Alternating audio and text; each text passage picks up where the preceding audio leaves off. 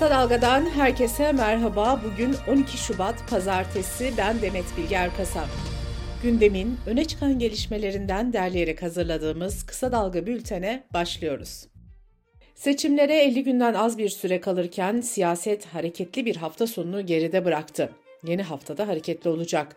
Aday belirleme süreçlerinin bu hafta tamamlanması bekleniyor. Yerel seçimlerde gözler 3 büyük kentte ve özellikle İstanbul'da olacak.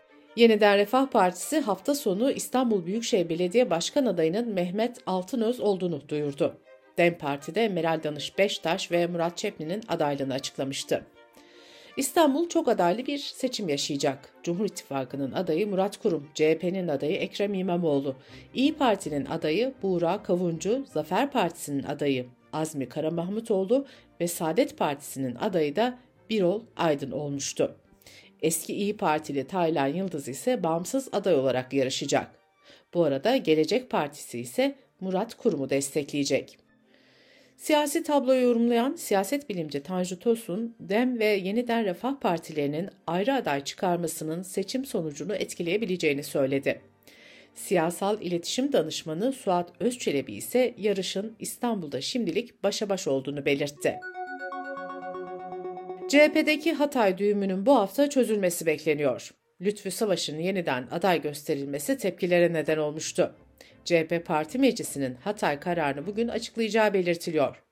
Kısa Dalga yazarı Sedat Bozkurt ise CHP'nin Savaş'ı adaylıktan geri çekeceğini yazdı. Asal Araştırma Şirketi de Hataylılara Lütfü Savaş'a oy verir misiniz diye sordu. %30'u yeniden oy vereceğini, %45.6'sı ise oy vermeyeceğini söyledi. Hatay Büyükşehir Belediye Başkanlığı için eski milli futbolcu Gökhan Zan'ın da adı anılıyor. Sözcü gazetesinden İpek Özbey'e konuşan Zan, Yüce Türk milleti nerede görmek isterse ben oradayım dedi. Ancak Gökhan Zan'ın böyle bir durumda hangi partiden aday olacağı net değil. İzmir'de yeniden aday gösterilmeyen Büyükşehir Belediye Başkanı Tunç Soyer, CHP Genel Başkanı Özgür Özel'in farklı alanlarda birlikte çalışma talebini reddetti. Ankara'da ise yarış CHP adayı Mansur Yavaş ve AK Parti adayı Turgut Altınok arasında olacak. Araya araştırma şirketi de son Ankara anketini açıkladı. Araştırmaya göre Mansur Yavaş %54, Turgut Altınok ise %40 oy alabiliyor. İstanbul Küçükçekmece'de AK Parti adayı Aziz Yenay'ın cumartesi günkü seçim çalışması sırasında silahlı saldırı olayı yaşandı. Cumhurbaşkanı Erdoğan dün yaptığı açıklamada saldırı ile ilgili bir kişinin yakalandığını belirtti. İstanbul Büyükşehir Belediye Başkanı Ekrem İmamoğlu ise olayın AK Parti adayı ile ilgili olmadığını söyledi. Cumhurbaşkanı Erdoğan dün Tekirdağ'da miting yaptı. Erdoğan, bizde CHP'nin belediye başkanları gibi oy yoksa hizmet de yok gibi tehdit olmaz dedi. Parti İstanbul Kadın Kolları Başkan Yardımcısı Fatma Sevim Baltacı geçirdiği trafik kazasında hayatını kaybetti. Anayasa Mahkemesi Madımak katliamında hayatını kaybedenlerin yakınlarının 2014'teki bireysel başvurusunu 15 Şubat'ta görüşecek. Başvuranlar katliamın insanlığa karşı suç kapsamında değerlendirilip zaman aşımı dışında bırakılmasını istiyor. İstanbul Küçükçekmece'de bir kediyi döverek öldüren İbrahim Keloğlan'a hal indirimi uygulandı. Mahkeme sanığa önce bir buçuk yıl hapis cezası verdi, sonra bu cezayı bir yıl üç aya düşürdü. Hükmün açıklanması da geri bırakıldı. Hürriyet gazetesinin haberine göre sitenin avukatı Merve Poyraz Özcan karara itiraz edecek. Kısa Dalga Bülten'de sırada ekonomi haberleri var. İstanbul Büyükşehir Belediyesi'ne bağlı İstanbul Planlama Ajansı'nın araştırmasına göre kentte bir ailenin yaşama maliyeti 53 bin lirayı geçti. Araştırmaya göre İstanbul'da Ocak ayında fiyatı en çok artan ürün %94.26 ile kuru fasulye oldu. Türkiye İstatistik Kurumu'nun verilerine göre tek kişilik hane halkı sayısı 2023'te yaklaşık 5.2 milyon oldu. 2022'ye göre yalnız yaşayanların sayısı 125.494 kişi arttı. Son 10 yılda ise yalnız yaşayanların sayısındaki artış oranı %77 oldu.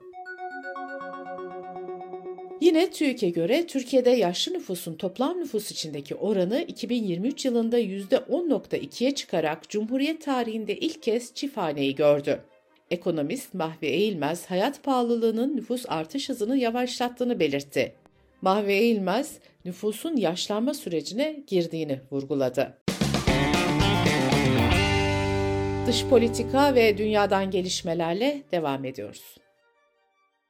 Amerika'nın Türkiye F-16 satışına kongrenin 15 günlük itiraz süresi sona erdi. Böylece satışa ilişkin sürecin önünde engel kalmadı. Gazze'deki Sağlık Bakanlığı, İsrail'in 7 Ekim'den bu yana düzenlediği saldırılarda 28.176 kişinin öldürüldüğünü açıkladı. İsrail, Gazze'nin kuzeyinden sürülen yüz binlerce Filistinlinin sığındığı Refah'a kara harekatı yapacağını sinyallerini verirken hava saldırıları da devam ediyor. İsrail medyasına göre Refah'a kara saldırısı bir ay sonra başlayabilir. İsrail'in saldırması halinde siviller için Gazze şeridinde sığınacak yer kalmayacak. Avrupa Birliği böyle bir saldırının felakete yol açacağı uyarısında bulundu. Birleşmiş Milletler'de İsrail'in refaha olası kara saldırısını tam bir felaket olarak nitelendirdi. NATO Genel Sekreteri Stoltenberg uzun bir dönem Rusya ile karşı karşıya kalacaklarını belirterek Avrupa ülkelerine silah üretimini artırma çağrısında bulundu. Almanya'nın Genelkurmay Başkanı ise Rusya tehdidi nedeniyle ordunun 5 yıl içinde savaşa hazır hale gelmesi gerektiğini belirtti. Macaristan'da çocuk istismarı suçunu karartma suçlamasından hüküm giymiş bir kişiyi affetmesi nedeniyle tepki gösterilen Cumhurbaşkanı Katalin Novak istifa etti. Pakistan'daki seçimleri cezaevindeki eski başbakan İmran Han'ın partisi Pakistan Adalet Hareketi'nin desteklediği bağımsız adaylar birinci sırada tamamladı. Hindistan'da izinsiz yapıldığı gerekçesiyle bir medrese ve caminin yıkım kararı nedeniyle çıkan çatışmalarda en az 5 kişi öldü. İtalya'da bir cezaevinde Tunuslu mahkumun işkenceye maruz bırakıldığı ortaya çıktı. 8 gardiyana işkence davası açıldı.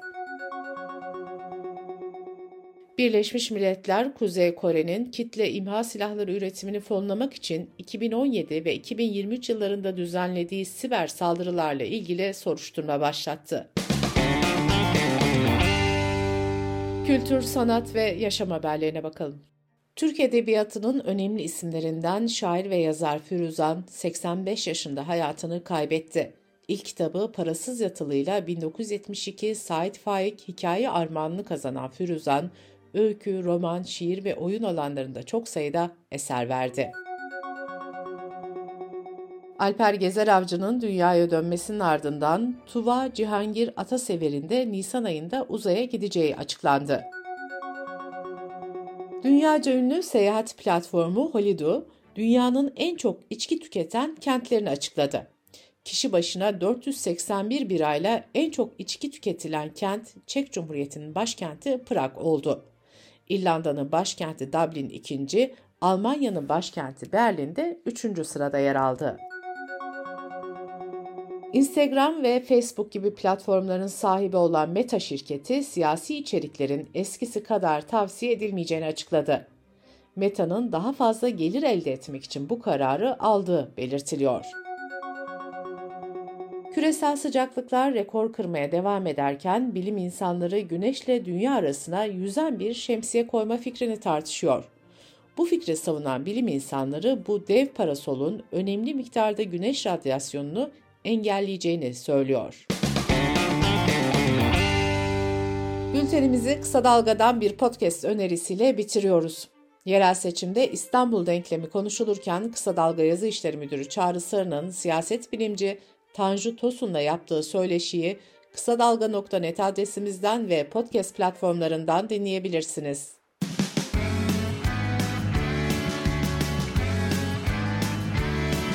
Kulağınız bizde olsun. Kısa Dalga Podcast.